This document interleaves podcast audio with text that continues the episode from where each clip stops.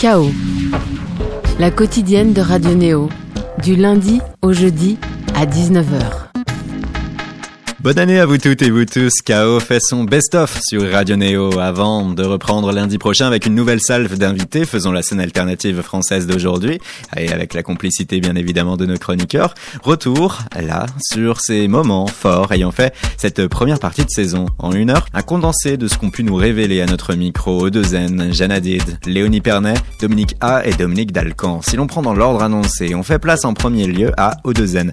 Près d'une vingtaine de dates déjà pour sa première tournée 2019 lié à la sortie de Obakara. Et comme d'habitude avec Jaco et Mathia, beaucoup de choses à dire tant le sous-texte est permanent et tant leur flow et leur empreinte sonore se distinguent du reste de la meute. Avec Thomas Corlin en plateau, le journaliste et chroniqueur sur Néo Julien Barret, linguiste visiblement amoureux de la construction des tests de Haut-de-Zen. S'ensuit une franche discussion à la matière. J'ai croisé Jaco en 2006 et il faisait du slam chez Pilote Le Hot te rappelles de, de cette époque où on a slamé chez l'habitant euh, Ah oui. en, en R5 euh, dans les euh, dans les coins de Aurillac, Chez le, chez les Cantalou.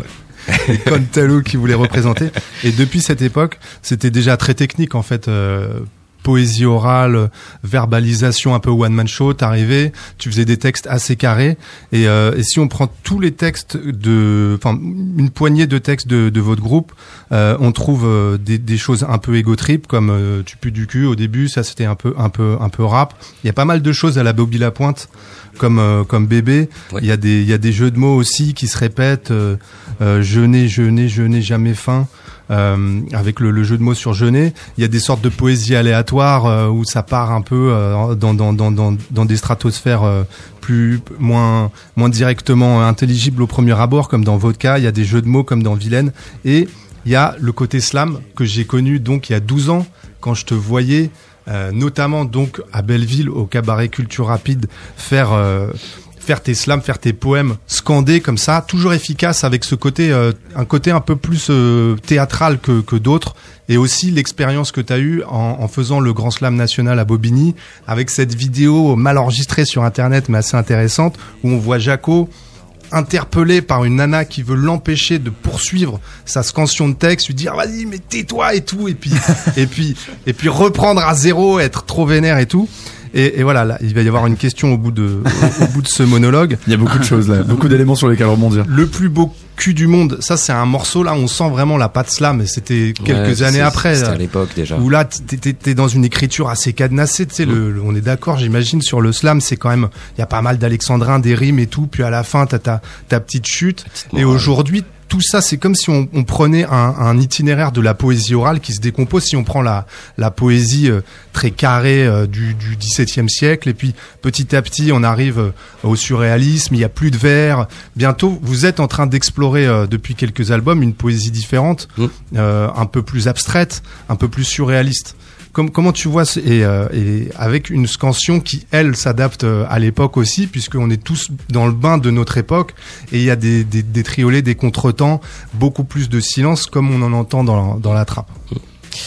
Euh, quelle est ta question? Il y en a beaucoup. Il y en a Déjà sur ton écriture, de passer d'une écriture rap slam à une écriture euh, avec Presque des chanson. silences, ouais. Presque chanson aussi. et même avec des ch- silences. Chanson poésie poétique. contemporaine. quoi. Bah, ça me fait plaisir déjà que tu le remarques. Mais euh, je pense que c'est juste euh, la vieillesse et l'éducation. C'est juste de de bah de de grandir, de vieillir et de d'apprendre de nouvelles choses, de lire de nouvelles choses. Euh, c'est vrai qu'en 2006, euh, bah j'ai découvert plein de trucs que j'avais, comme je les découvrais, je les ai pas digérés. Et aujourd'hui, maintenant, je les ai digérés. Donc, euh, je peux me permettre beaucoup plus de choses. Et c'est vrai qu'à cette époque, tu le sais bien, on en voyait plein des choses en plus qui sont pas dans les bouquins.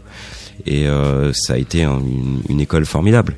Mais qui fait qu'aujourd'hui, bah, avec Alix, on, on tripe euh, vraiment beaucoup plus loin. Et Alix m'a amené beaucoup aussi dans ça. Me dire, tu vois, on s'est amené énormément de choses tous les deux. Et Mathia, avec sa musique, m'a amené énormément de choses aussi. Si j'avais pas rencontré euh, Alix ou Mathia, je serais encore euh, dans, dans ces processus qu'on a Comment ça marche 12 ans. l'image, l'image surréaliste, genre euh, je veux faire euh, du saut à ski euh, sur euh, sur la tête d'un CRS, bouche à lèvres. Là, vous êtes dans des images qui sont à l'époque ça, tu pouvais pas faire ça. Et je Non, suis même mais- pas sûr qu'on puisse faire ça sur une scène slam où faut qu'il y ait un il y a un Ah truc direct Sur sur une scène slam Mais ou sur une scène stand-up, il faut que les gens ils comprennent Mais tout de suite. c'est plus la même pratique. C'est une pratique que j'ai lâchée parce que euh, parce que je voulais aller plus loin dans mon médium, tu vois. Et mon médium, c'est euh, dans l'écriture, ok? Donc aujourd'hui, quand tu me dis ça, ça me fait plaisir parce que je me dis tiens, j'ai évolué, on a évolué. euh, en bien ou en mal, on s'en fout. On a évolué, au moins on n'est pas Mmh. resté à la même Ah, place. sûr. Et euh, Et d'ailleurs, Ça- vous faites ça- plus d'ego trip. non, mais si, parce que t'as des ego trips dans ce disque, même si tu le. Jacques a dit, c'est pas un putain d'ego trip. C'est l'ego trip de toute une vie. Et c'est fait avec huit mots. Donc, euh, moi, ça me plaît. T'as- tu tu renouvelles ton ego trip. Ouais. Pas le- ouais. Mais euh, la nouveauté dans l'écriture là, et ça, ça va t'intéresser, c'est qu'on a écrit la plupart des textes sur un Google Doc, un laptop, un laptop, en même temps, toujours. Et il y a des fois, on enregistrait, l'autre écrivait le texte pendant que l'autre enregistrait le- la prise voix. Euh, là, tu fais une écriture à quatre mains, comme tu joues au piano à quatre mains, quoi. Une écriture de l'oralité. De l'oralité, ta voix, en fait. de l'oralité, de du refus de l'ego parce que tu mets un poil ton cerveau euh, face à ton pote et en direct et c'est très palpable.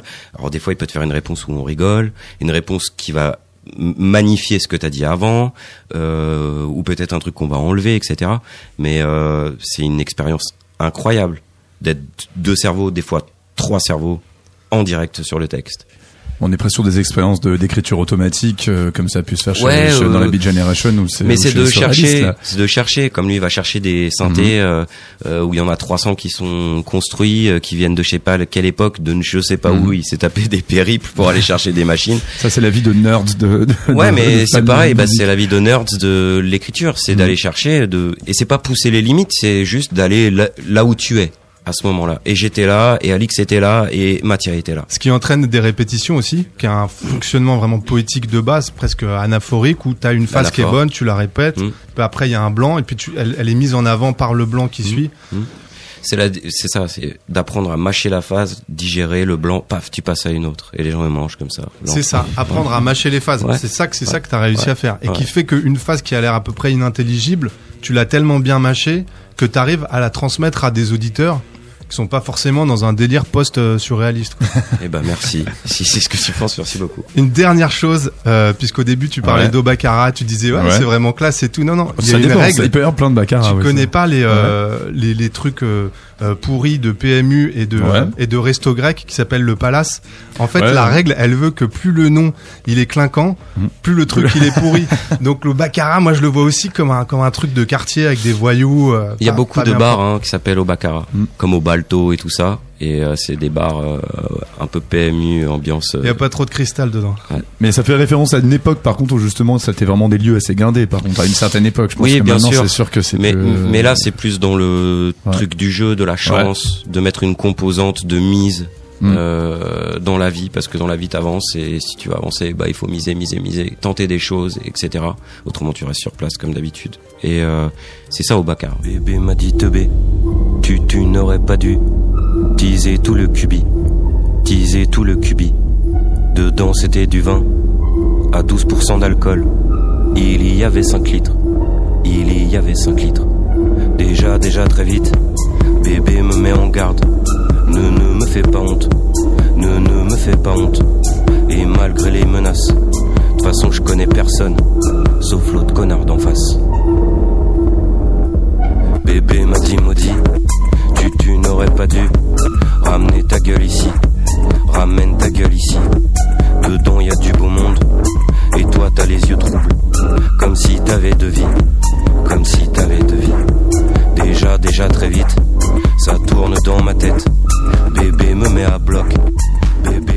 À dates bloc. à l'Élysée Montmartre les 3 et 4 avril prochains pour O2N. Plus proche de nous, le 25 janvier, c'est une femme qui a su se faire attendre, qui se produira sur la scène de la gaieté lyrique. Léonie Pernet a pris le temps de faire mûrir son envie de trouver les bons musiciens et le label apte à l'accompagner pour extraire en un premier album ses idées et convictions multiples et bouillonnantes. Incontestablement marqué d'idéaux, Crave est aussi un voyage musical où Léonie Pernet entretient une voix glaciale, stylisée électropop. L'artiste a choisi par moments une empreinte africaine plus ou moins imposante. Dans le plus, on retrouve Oati, extrait et explication au micro de Thomas Corlin.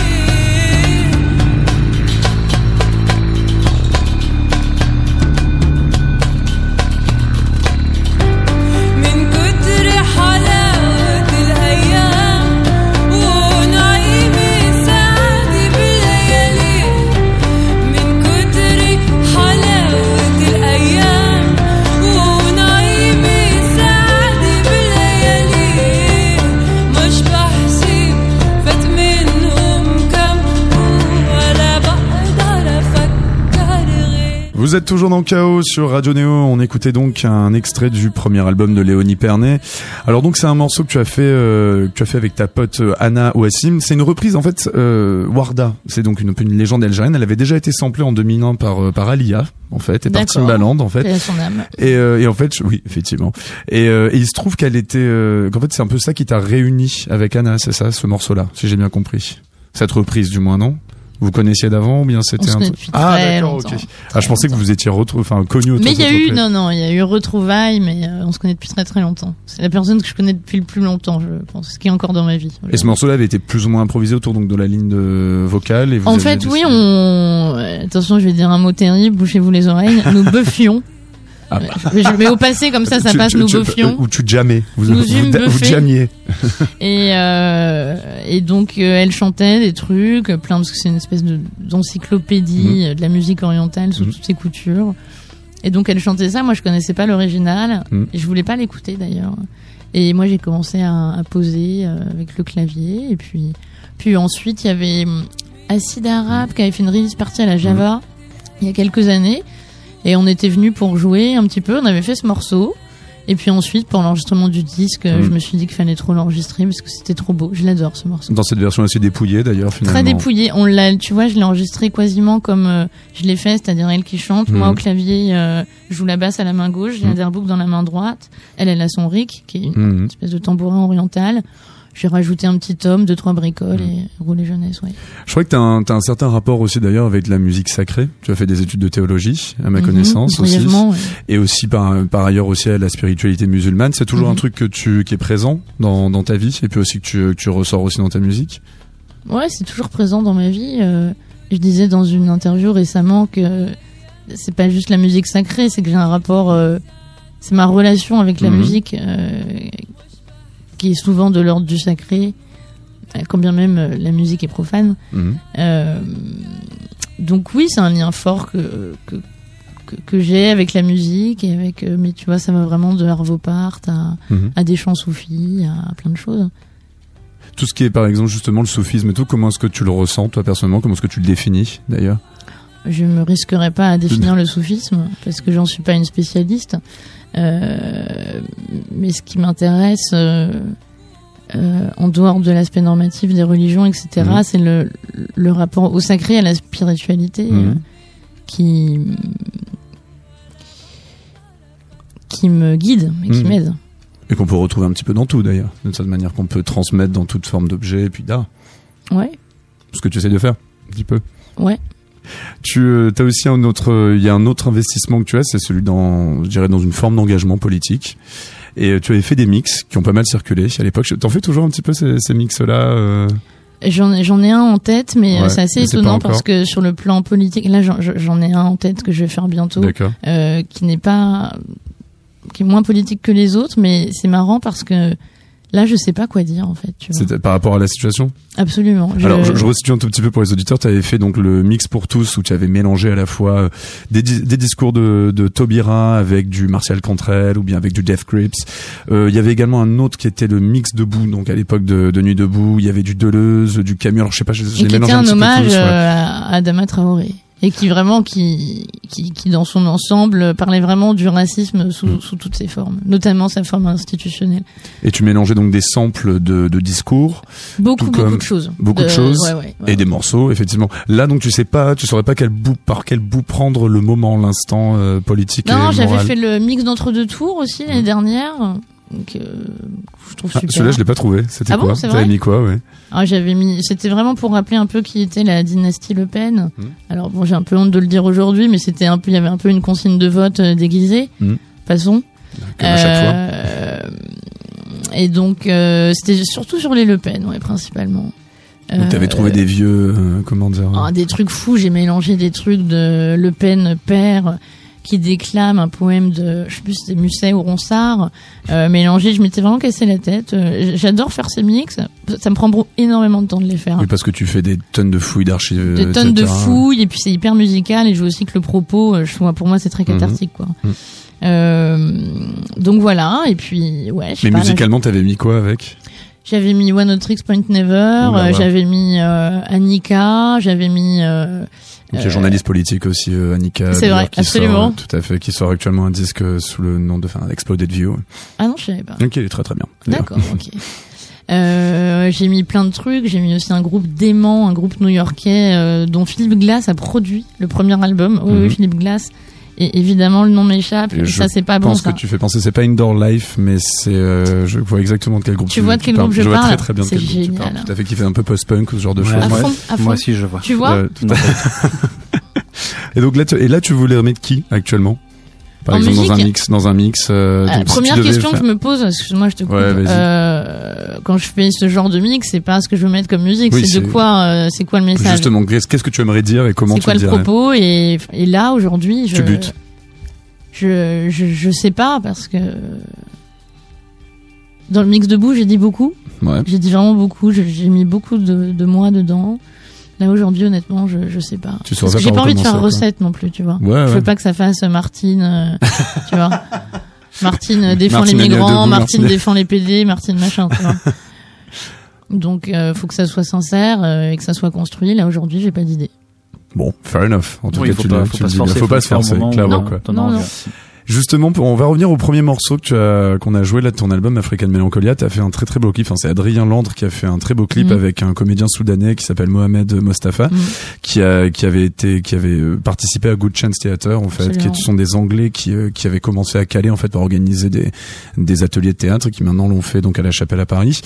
Euh, ce clip, bon, vous l'avez fait avec lui. C'est un réfugié soudanais, mais vous avez vraiment insisté pour que ça ne fasse pas juste on a pris un migrant dans le clip. C'est comme ça. Ça s'est fait vraiment pour leur par la rencontre avec euh, avec euh, ce comédien. Ça s'est fait par la rencontre. Après, euh, non, moi je souhaitais Oui. initialement euh, quand même que ça soit pas un, que ça soit un acteur, Mhm. euh, mais que ça soit de préférence évidemment un, un réfugié acteur, puisque juste un réfugié qui n'est pas acteur, ça fait vraiment bon. Ben, je vais prendre un réfugié comme ça dans la promo, ça serait écrit j'ai pris un réfugié, puis c'est cool. Euh, et puis si tu prenais juste un acteur, euh, oh, c'était quand même un peu déplacé, tu vois. Mhm. Donc euh, il y a eu cette rencontre avec ce mec qui est vraiment magnifique.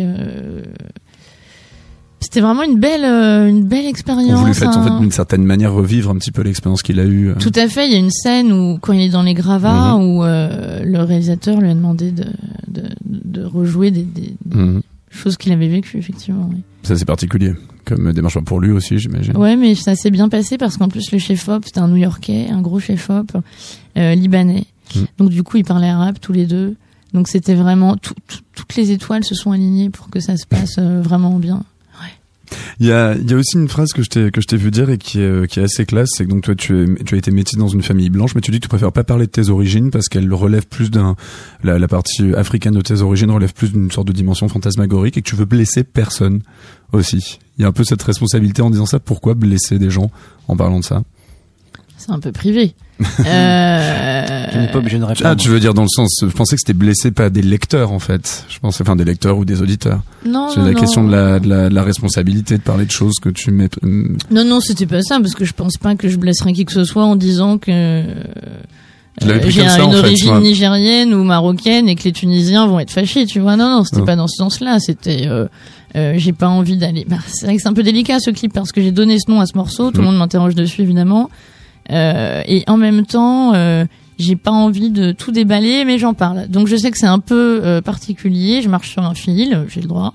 Mm. Euh, donc j'ai pas envie d'aller dans le détail, en effet, mais euh, mais c'est vrai que c'est quelque chose, euh, que ce soit mon, mon cheminement personnel Mm. ou euh, la conscience euh, politique que j'ai par rapport aux, aux minorités en général, mais où vraiment Mhm. j'ai eu un éveil euh, vraiment fort ces dernières années euh, quant aux minorités religieuses ou voire raciales. N'ayez pas peur avec le mot racial. Euh, donc voilà, c'est quelque chose dont j'avais hum. envie de parler, d'évoquer. Euh, Tu t'es un peu un peu mise toi-même sur ce fil finalement Ouais, justement. tout à fait. bien sûr. Et quand tu parles de, de conscience euh, politique de ces choses-là, c'est-à-dire c'est intervenu par des événements, par un climat? Climat, bien sûr, mais c'est aussi des lectures que j'ai Mhm. eues, euh, notamment. Euh, je Mhm. me fais engueuler par mes managers. Euh, j'a- J'avais lu le site du, du Parti des indigènes de la République, Mhm. qui, qui est très très décrié, je le sais bien, Mhm. mais qui n'est pas euh, tout ce qu'on lui prête. Mhm. Euh, C'était mon premier contact avec euh, le monde décolonial. Mhm. Et euh, ça a été un, un, une vraie claque pour moi, Mhm. euh, intellectuelle et politique. Et donc ensuite, euh, j'ai continué à, à fouiller dans ce sens-là. Boutelja, son Ouais, livre à la fabrique. Tout oui. à fait, Rouya Boutelja, et puis qui m'a guidé vers vers Fanon, vers Césaire, enfin les classiques euh, Mhm. euh, du militant décolonial. Et euh, et ça m- ça m'a ça m'a bouleversée. Je me suis dit que vraiment je vivais dans dans le déni quoi, total. Et ça a été euh, ça s'est fait de concert évidemment le la conscience des autres, de ce que les autres vivent, comment le, par quoi le monde est régi, et puis aussi par rapport à moi-même aussi, où je me suis rendu compte qu'en fait, j'ai toujours cru que je m'assumais, tu vois, parce que j'étais Gwyn, parce que machin, moi je fais ce que je veux, je suis libre, ça a toujours été. Mhm. Et en fait, je me suis dit, meuf, C'est plus compliqué que ça. meuf, en fait, tu t'es détesté, tu détestais ta couleur, qui t'étais pendant des années et des années. Et, et j'ai, j'ai cessé de vivre comme ça. Et, et du coup, comme euh, je l'ai déjà dit, c'est une forme de, de dette que j'ai aussi Mhm. envers les autres.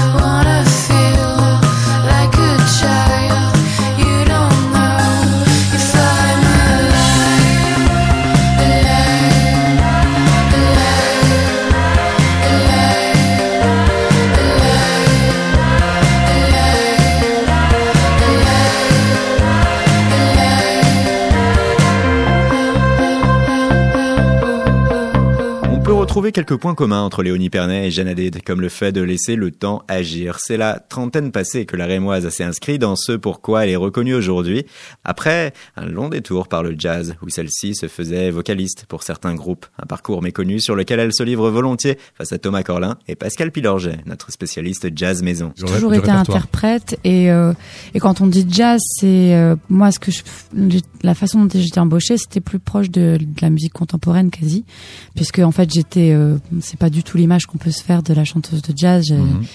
Euh, je jouais pas forcément dans des clubs enfumés avec euh, des saxophonistes suaves. Mais euh, non, par contre, c'est- j'étais plutôt euh, penchant musique improvisée et musique un peu compliquée et complexe. Donc moi, je chantais pas de paroles, j'étais vocaliste au même titre euh, qu'un trompettiste ou qu'un saxophoniste justement. On est très loin de la chanteuse de et jazz comme ouais, on du- l'entend Du coup, euh, c'est vrai que dans, dans le- je comprends en fait, euh, j'ai compris à un moment donné que dans le, le regard que posaient les gens sur euh, sur ce passé-là, qui s'imaginaient quelque chose qui n'était pas du tout la Ouais, ouais. réalité. Mais bon, c'est pas grave du tout. Ouais, ouais. Mais en tout cas, c'est vrai que dans c'est pas du tout c'était pas du tout l'image d'Épinal de, du Ouais, jazz. ouais. Donc on était plus dans le jazz improv, enfin improvisé. Voilà, mais pour la quasi moderne, contemporain, ouais, quasi contemporain, ouais, avec Mm. des lignes, euh, un euh, euh, comme utilisé comme un instrument. Enfin, je Voilà, sais que les c'est musiciens ça. avec qui Mm. t'as as travaillé, collaboré, utilisaient ta voix comme un instrument et pas comme une chanteuse avec des paroles qu'on met devant et qui Ouais, va ouais. faire un peu de scat. Et euh, on Ouais, est et très loin D'ailleurs, de. c'était pas du scat, c'était c'était vraiment un truc avec zéro euh, onomatopée, truc très euh, très austère en fait finalement. Et j'ai surtout travaillé euh, avec Pierre de Bettman dont, dont vous parliez et euh, et Vincent Courtois avec qui j'ai beaucoup beaucoup tourné, qui est un grand violoncelliste. Voilà, donc ça, ce qui est sur le spectre du jazz français est un un grand écart, un peu un peu un peu large. Ça a été, c'est vrai, la, la, la base, je sais qu'on en avait parlé il y, a, il y a quelques temps aux Victoires du Jazz où je t'avais croisé juste après la sortie de ton précédent album. Tu disais que ça avait été aussi un élément déclencheur, un moment pour toi, d'avoir envie d'écrire ta musique Mhm. et que Bah, c'était un peu de, de vouloir justement sortir de ce rôle d'interprète qu'on Ouais, t'avait donné et que c'était, ça avait été un peu le, le début de cette histoire en, en solo. Ouais, ouais. C'est, sûr. C'est, moi, j'ai commencé à chanter euh, professionnellement euh, dans au début de ma vingtaine, en termes d'âge, et euh, et ce sont des années où on bouge énormément. Et donc, euh, à l'époque, euh, je savais pas mieux que ça. Et et au fil des années, ben, je me suis un peu rencontrée. Et du coup, en fait, ça collait plus du tout. Donc euh, voilà. C'est tu voulais juste faire de la musique au début, ça s'est avéré être du jazz contemporain en fait. Voilà. Et puis à un moment donné, je dis, ah, en fait, j'en ai un petit peu marre. de, de jouer pour les autres. En tout cas, je vous invite vraiment à aller découvrir ces albums de Pierre de Bettman, qui ça doit être le médium ensemble. Mhm. Je me souviens plus bien Ouais, du nom ouais. précisément. Ah, Pierre de Metz, enfin, des gens. Après, j'ai rencontré des gens fa- fantastiques. Hein. C'est-à-dire qu'effectivement, j'étais plus la bonne personne pour jouer leur musique.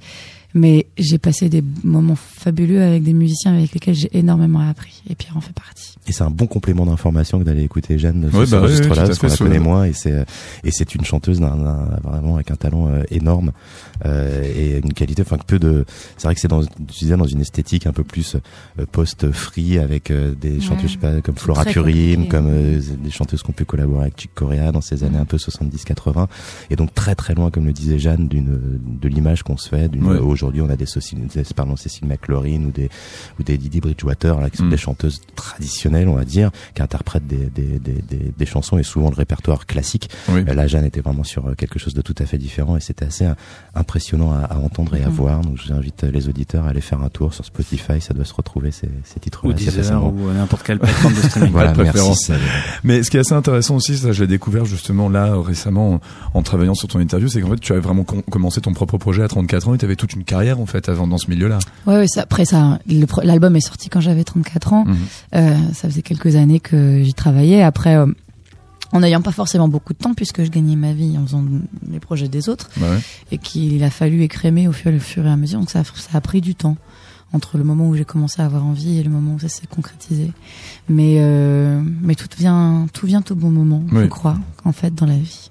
Mais ça- c'est amusant parce que genre tu as toujours vécu de musique en fait et tu Oui. as eu le temps en fait, on dire la dire la marge de manœuvre pour pouvoir Mhm. faire ton propre projet en ayant déjà été professionnellement dans la C'est musique. ça, et puis surtout en étant, euh, en ayant, en fait, en- je me rends compte maintenant que j'ai une équipe euh, qui travaille avec moi, euh, c'est- c'est d'avoir eu l'expérience d'être d'être interprète pour les autres, c'est un peu, t'es un peu, enfin, t'es un employé en fait, hein, Mhm. quelque part, d'avoir la- la- l'expérience de tous les, de tous les postes en fait, des différents postes qu'il peut y Mhm. avoir en tant que musicien dans ce métier. Je trouve que c'est très intéressant. Puis ça permet de proposer aux musiciens avec lesquels je joue euh, un peu de matière à jouer, des Ouais. choses un peu marrantes, et puis de d'envisager la façon dont on travaille ensemble un peu différemment. Est-ce que c'était aussi peut-être euh, l'envie d'un, je dirais, d'une autre, d'un autre public, d'une autre électricité aussi, parce qu'on sait très bien que selon le genre de musique qu'on joue, on se retrouve un peu dans des publics niches. Et euh, enfin, c'est pour, c'est valable pour toute la musique, hein, je veux dire, bien Ouais, évidemment. Le public techno a son ouais. truc, Ouais. euh, le public des musiques expérimentales a son truc, et donc Et générationnel. Et géné- même, même pour du jazz contemporain? Ah, bah Ah ouais, ouais, encore plus. sûr. Ah ouais. Ah mais oui, si, bah si, parce que c'est c'est issu du, comme tu disais, du free. Le free, c'est les années 60, Ouais, ouais, 70. bah ouais. Alors là, je peux te dire que bah ils sont vieux en fait. Hein. Bah, tout le monde a 70 piges. Et c'est vrai qu'en plus, non, non, mais c'est pas, c'est pas, c'est pas, c'est pas un jugement de valeur. C'est comme ça. C'est des gens, qui ouais. c'est des gens qui ont grandi avec cette musique et du coup, qu'ils l'ont reçue quand elle est sortie, qui avait 20 ans dans les années 60-70 et qu'on grandit avec ça. Mhm. Aujourd'hui, tu c'est un fais, peu moins vrai maintenant. C'est un peu moins vrai maintenant. Avec l'avènement des conservatoires et des classes de, de musique dont moi j'ai j'ai- dont j'ai com- enfin, des- Mhm. j'ai profité au début d'ailleurs. Euh, ça euh, ça s'est un peu rajeuni. Après. euh, après ouais non c'était un vrai un vrai enjeu c'était ça aussi de, de de jouer avec des gens de mon âge pour des gens de mon âge. Est-ce qu'il y a une grosse problématique dans l'ensemble des musiciens de jazz euh, qu'on peut côtoyer au, au Ouais. quotidien C'est vrai que c'est une vraie envie. Souvent, c'est de la même génération que des musiciens de la même génération que Jeanne. Et quand tu fais un concert avec des gens qui sont euh, de l'âge de tes parents, voire de tes grands-parents, il y a un décalage dans ce qu'ils ont, sûr. dans ce qu'ils créent et dans ce qu'ils me passent comme message et dans comment c'est reçu. Ils, ils ont l'impression Mm. de pas être trop à leur place. Mais hein. c'est ce qui se passe d'ailleurs avec les scènes que tu fais écouter là, Thundercat et tous les trucs de Los Angeles en ce moment. Enfin, il y a tout, il y a les, les jeunes musiciens de jazz de toute manière font de la musique maintenant pour pour aussi drainer euh, des gens de leur âge et Mhm. qui euh, et euh, enfin et partager des choses qui les touchent eux. Et donc euh, c'est là pour le coup euh, le public de Thundercat euh, ils ont pas 70 ans je veux Non. dire. Oui, et, bah et- ça Ouais. fonctionne parce que les références de ces musiciens-là et de cette génération-là, euh, elles sont multiples, elles sont Mhm. pas uniquement euh, jazz. Et, euh, et de fait, euh, quand ils Thundercat, Nowhere dont on parle, les Snarky Puppy et bien d'autres, Mhm. Ibrahim Malouf aussi dans un dans un dans un autre registre, euh, sont des gens qui euh, mettent toute leur euh, culture musicale Mhm. au sens large dans leur Oui. musique.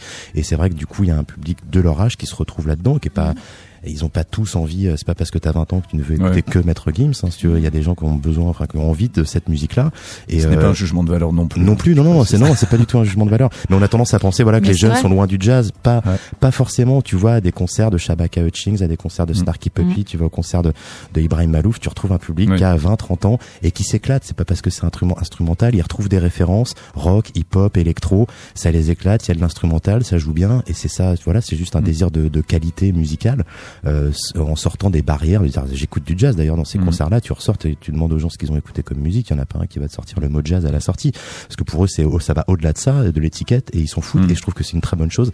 Ça permet au public de, de se croiser et puis aux artistes de, de, de s'exprimer aussi un peu différemment. Je sais que c'est ton combat en plus, Pascal. Et oui, Juste- de tous les jours, mon gars. C'est pour ça que je me lève le matin. tu l'as, tu l'as, Jeanne Adette, tu l'as vécu comment un petit peu justement le fait. D'abord, en fait, tu le voulais bien évidemment, mais d'avoir accédé euh, très rapidement finalement à un public énorme, parce que bon, t'as tourné en France très bien. C'est vrai quand même, quoi. J'ai en toute proportion gardée, mais tout de même, t'as tourné très très vite. Ton album a eu beaucoup d'écho. Tu, es- tu as figuré au, aux Victoires de la musique, et donc d'un seul coup, ben, t'as eu un public large. Mhm.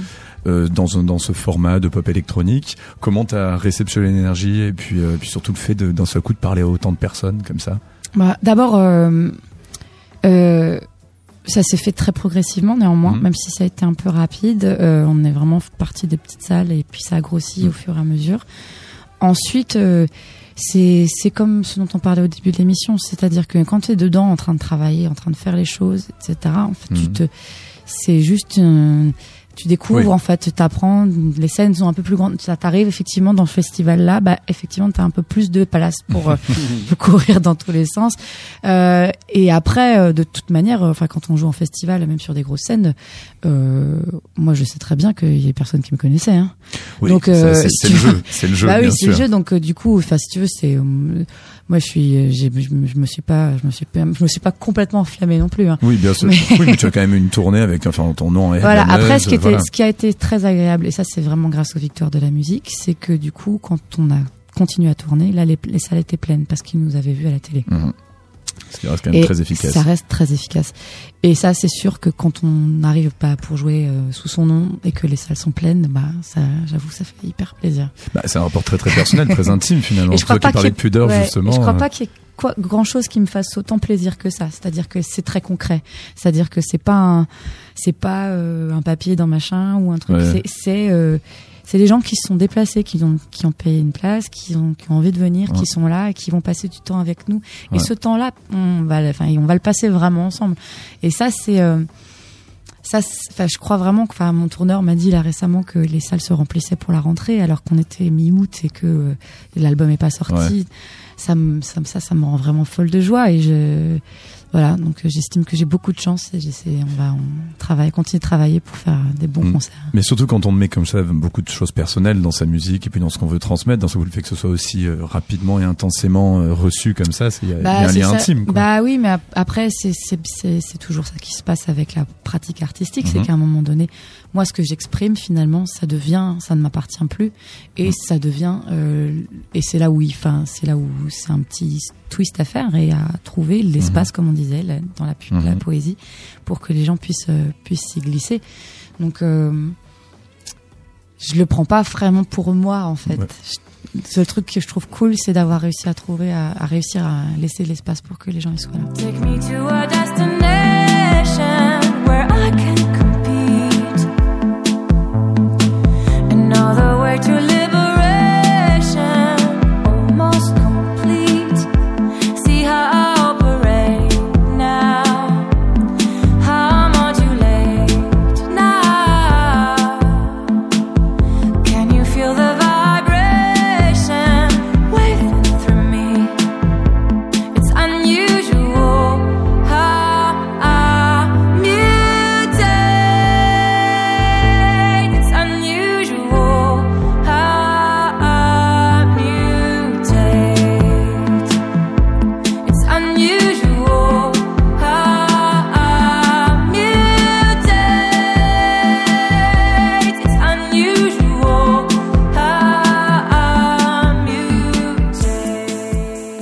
A n'a pas loupé le passage à l'an 2018. Deux albums de bonne facture, musicalement parlant, une impression de retour aux sources, mais avec des arrangements atténuant tout effet daté. Et, pour dire quoi au juste, Dominique A s'étend sur la fragilité de l'être, mais également la vie rurale en France. Des fougères bouchent le chemin que les troupeaux avaient creusé. Traçant une double éraflure que rien ne devait effacer. Voilà une ouverture, une allée bordée de bouleaux. Je m'avance au devant des pièges qu'enfant j'avais posé très tôt.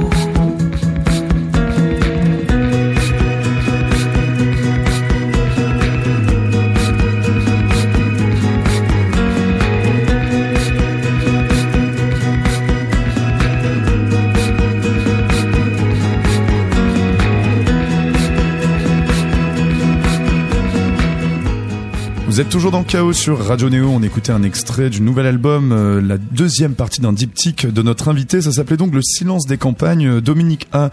Cette, euh, cette thématique un petit peu de la vie euh, en campagne, elle est finalement euh, peu abordée en parole dans les textes de, Mm. de chansons, ou bien enfin de musique française, on va dire. Si c'est le cas, on va dire que c'est très souvent un peu bucolique, euh, pastoral, folklorisant. Toi, tu vois ça comment? C'est vraiment une sorte de chronique un peu de, de, dans- de la vie, on va dire, des zones un peu moins peuplées.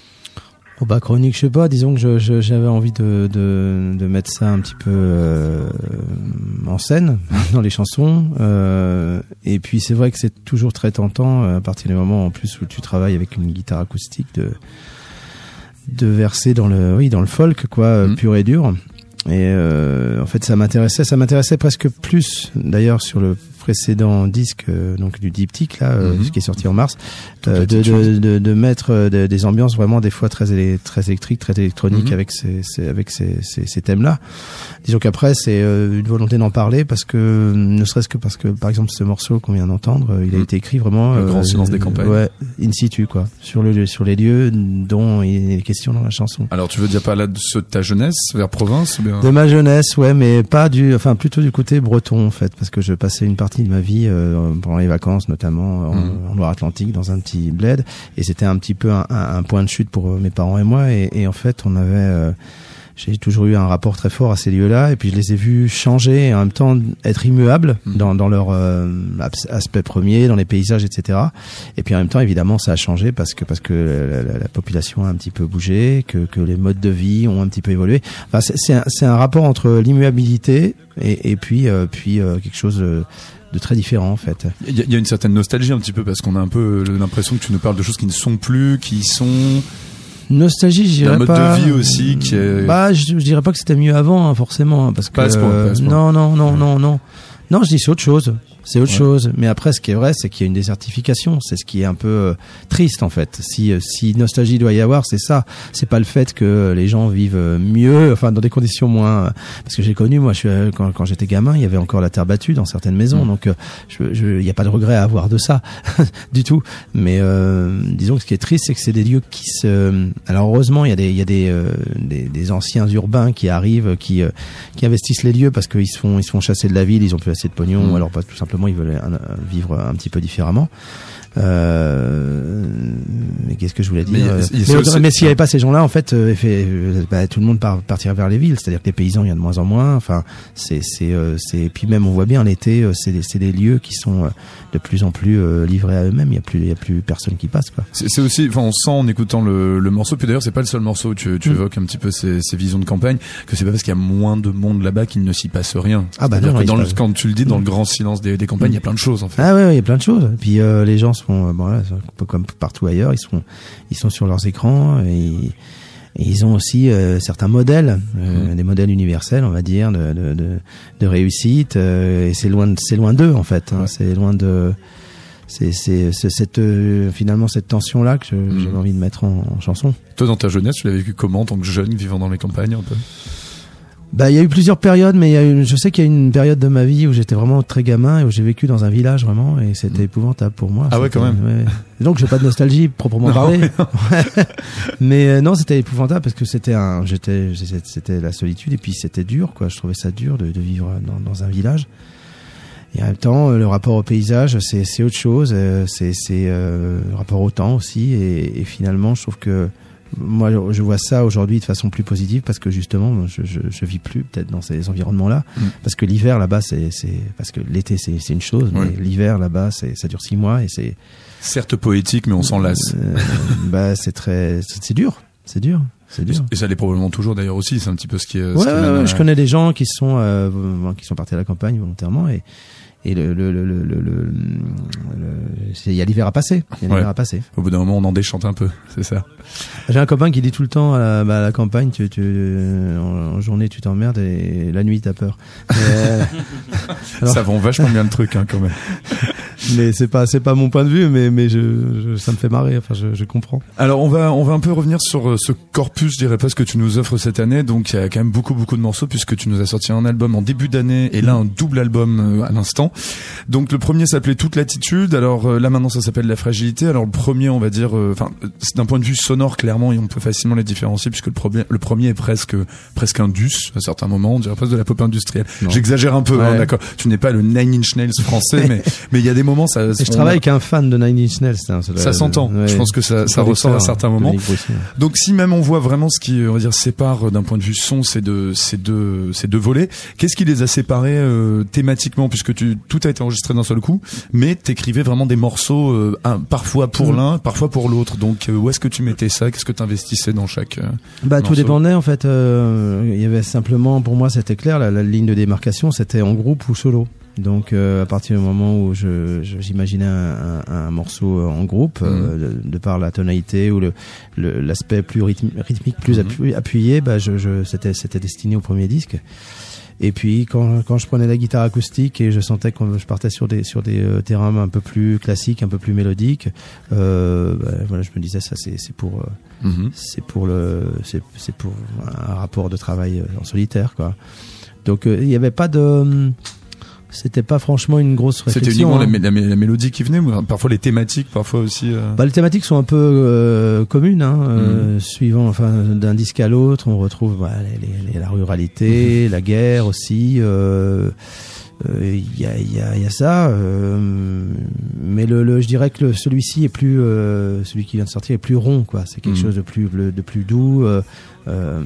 Euh, euh, moins indus, euh, moins Nine Inch ouais, ouais, non, pas du tout. Ouais, ouais. Le, le précédent, effectivement, euh, allait sur des terrains un peu plus, euh, un peu plus rêches, quoi, euh, avec vraiment cette volonté de d'être moins dans la mélodie, plus dans, Mhm. vraiment dans le travail, euh, sur, surtout sur les sur, les rythmiques. Donc, euh, pour moi, c'était euh, le fait de composer ces, ces, ces morceaux en même temps. euh, Il y avait passer de l'un à l'autre, c'était plus une liberté plutôt qu'un casse-tête, hein, vraiment.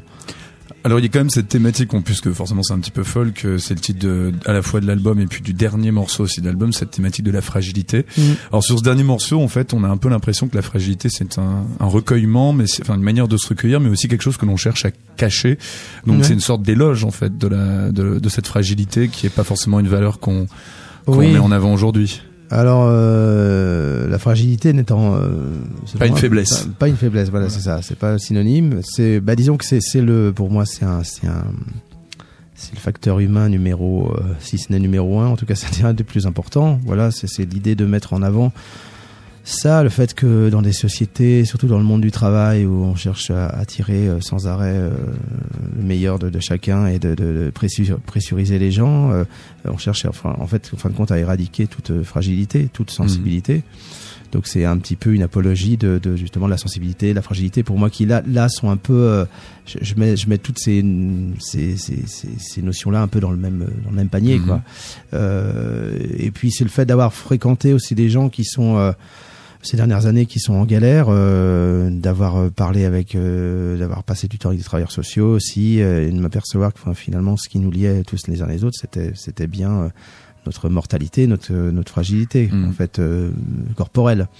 Donc euh, je pense que le il y a le rapport au pouvoir aussi, c'est-à-dire que le, le rapport au pouvoir passe souvent par par une euh, par une négation de la fragilité. Donc euh, je, je l'exprime de façon un peu un peu euh, Mhm. dans la chanson à la, à la fin quoi. Alors, tu, tu- dans, dans ce morceau, t'expliques souvent, euh, enfin, tu te dis qu'en fait, on la cache per- pertinemment comme si on jouait une sorte de jeu. Est-ce que justement, c'est peut-être la première fois que toi-même, dans toute ta carrière, bon, t'en es quand même à ton 15e album, hein, c'est à peu près ça Euh, 12 12 12e, non, pardon, je commence à confondre dans tous les deux. Mais est-ce que peut-être c'est la première fois que tu la, justement, la dévoiles comme ça, cette fragilité dans ton rapport à tes souvenirs, à ton passé? Parce que il y a beaucoup de mélange de souvenirs, en fait, dans ce, dans ces deux disques. J'ai pas la sensation. Alors le- parce que je, je- disons que je reviens à quelque chose de et c'est marrant. Il y a, il y a il y a plusieurs personnes qui m'ont dit euh, qui connaissent bien ce que je fais, qui qui me disaient que euh, ça faisait vraiment écho au premier disque en fait, Mhm. à la Fossette. Donc euh, c'est marrant, c'est parce que c'est pas, album. Ouais ouais, c'est pas c'est pas quelque chose que j'ai cherché. Mais euh, effectivement, il y a aussi dans, dans, la, dans l'idée de la fragilité, il y a aussi tout simplement la fragilité de, de, de, des, des, des chansons elles-mêmes, c'est-à-dire de, de l'interprétation. Mhm. C'est-à-dire que souvent, c'était des chansons que je, je, des fois que je chantais pour la première fois ou euh, par rapport auxquels j'étais pas encore, euh, je les avais pas bien en main, j'étais pas aguerri. Mhm. Donc il y avait cette idée finalement de conserver une certaine euh, fébrilité. Alors Mhm. je- j'ai toute une série de, Bah, de euh, termes comme ça. On est dans, on est dans de la, la vulnérabilité aussi, si vous voulez. Oui, c'est ça. oui.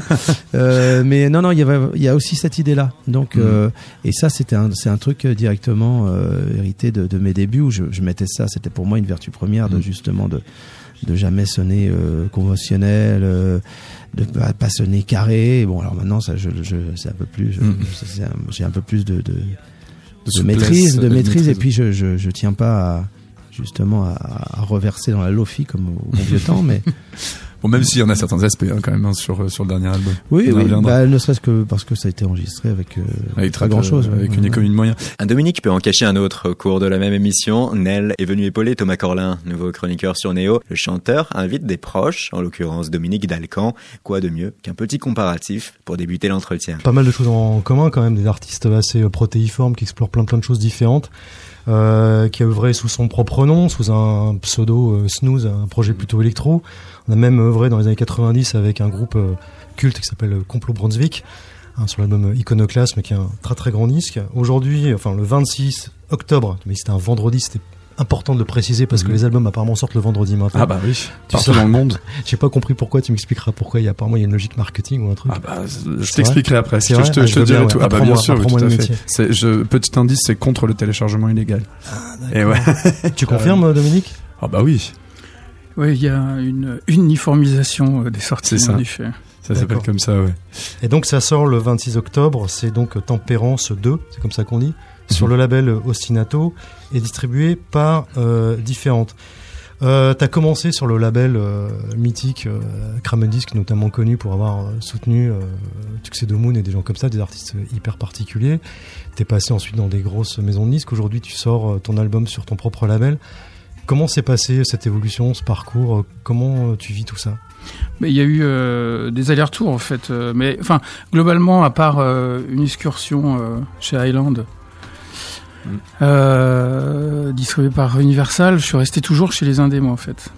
Donc euh, j'étais chez Cramud, après euh, euh, en effet j'étais chez Highland, après je suis parti euh, chez... Bah, j'ai monté mon label et j'avais sorti euh, deux disques sur mon label, le dernier album de Snooze et puis euh, un best-of euh, d'Alcan. Après je suis parti chez Piaz, donc de nouveau un indé, un gros indé certes, mais euh, voilà.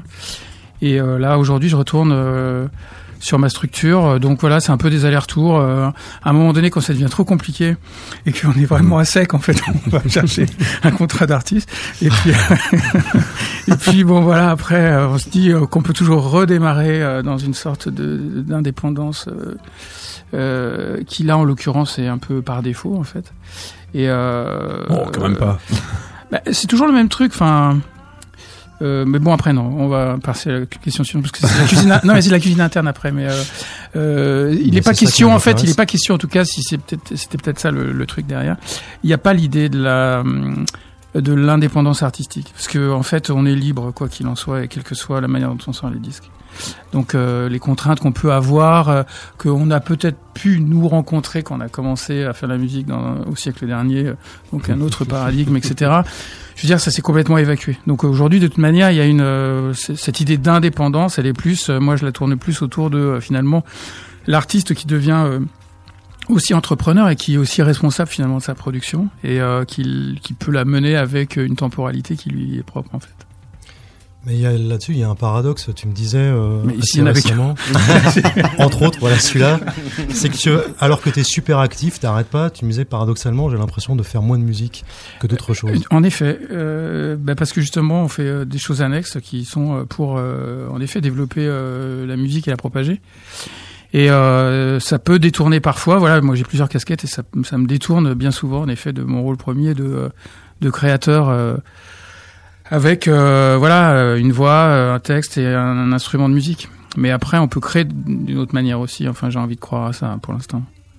C'est-à-dire été- que on peut amener de la création dans tout ce qu'on fait, ça je veux dire. Mais bon, euh, en effet, voilà, je, j'ai- je fais pas trop trop de musique au final. Est-ce que ta récompense, est-ce que ta récompense aux victoires de la musique cette année a changé quelque chose? Ah, la question. La question. La question. Ah. Mais en fait, je, je- je Bah, suis assez euh, curieux. euh, En fait, elle m'a amené beaucoup de complications. beaucoup, de, beaucoup de complications et euh, ça m'a pas amené un, un crédit si fort auprès de mon banquier. Donc, euh, donc du coup, euh, voilà, la réponse, j'ai envie de te dire non. Ça n'a pas changé grand-chose, non. Mais il n'y a, pas- il y a pas justement des, des grosses structures qui, euh, qui ont commencé à... Euh, Il y a eu beaucoup de jalousie du coup. donc, donc il y a des gens. Non, c'est vrai. non, je suis très très sincère. Donc euh, du coup, euh, enfin juste pour faire très court sur cette histoire aussi, c'est euh, moi je connaissais pas du tout. Euh, J'étais pas très intéressé par ces histoires de victoire de la musique. Je les suivais pas tellement. Et puis en fait le jour de la cérémonie, en fait quand on arrive dans l'antichambre du truc et dans le backstage de l'émission, Mhm. etc. Et même dans la préparation de l'émission, en fait on se rend compte qu'on est face à des armadas extrêmes, des grosses machines. Tous les labels viennent avec euh, je ne sais combien de gars et euh, c'est un truc de ouf quoi vraiment. Donc c'est quand même avant tout un prime en fait. Mhm. Bah oui. Voilà, comme sur France 2. Donc voilà, c'est comme une grosse télé en gros. Mhm. Et euh, toi, t'arrives tout, tout seul avec ton clavier machin et tu te dis que tu vas jouer euh, machin, mais il n'y a pas le backup euh, qu'ont les autres. Donc du coup, euh, voilà, il y a un truc qui est un petit peu particulier. Et donc il faut en rire de ça un peu. Ah, la bonne nouvelle, c'est que c'est une victoire dans ce contexte-là. Mais la bonne nouvelle, euh, non mais Non, mais c'est très juste en Ouais. fait. euh, Le truc c'était moi la, la bonne, euh, enfin ce que j'ai trouvé de victorieux entre guillemets encore une fois, hein, parce que c'est finalement quand même pas vraiment une compète.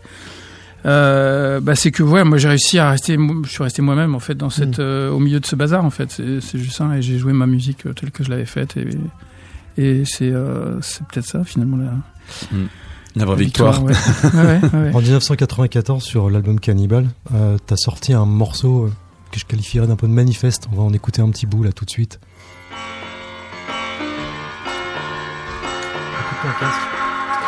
À composer des chansons faciles. À composer des chansons faciles. Tout est basé sur le style. tout est basé sur le style. Pour passer à la postérité. Sans remords et sans dualité. Prends modèle sur tes nombreux voisins. Tous les grands artistes de demain. Tous les grands artistes de demain. Non, pas question. Pas question. Je suis sûr d'avoir raison. Je veux être un artisan dans l'industrie des sentiments. J'ai plus le temps de vous expliquer précisément. Ce que je veux aujourd'hui, c'est m'éloigner du pourquoi, du comment. À toi mon double, toi mon frère, de dissiper mes angoisses passagères.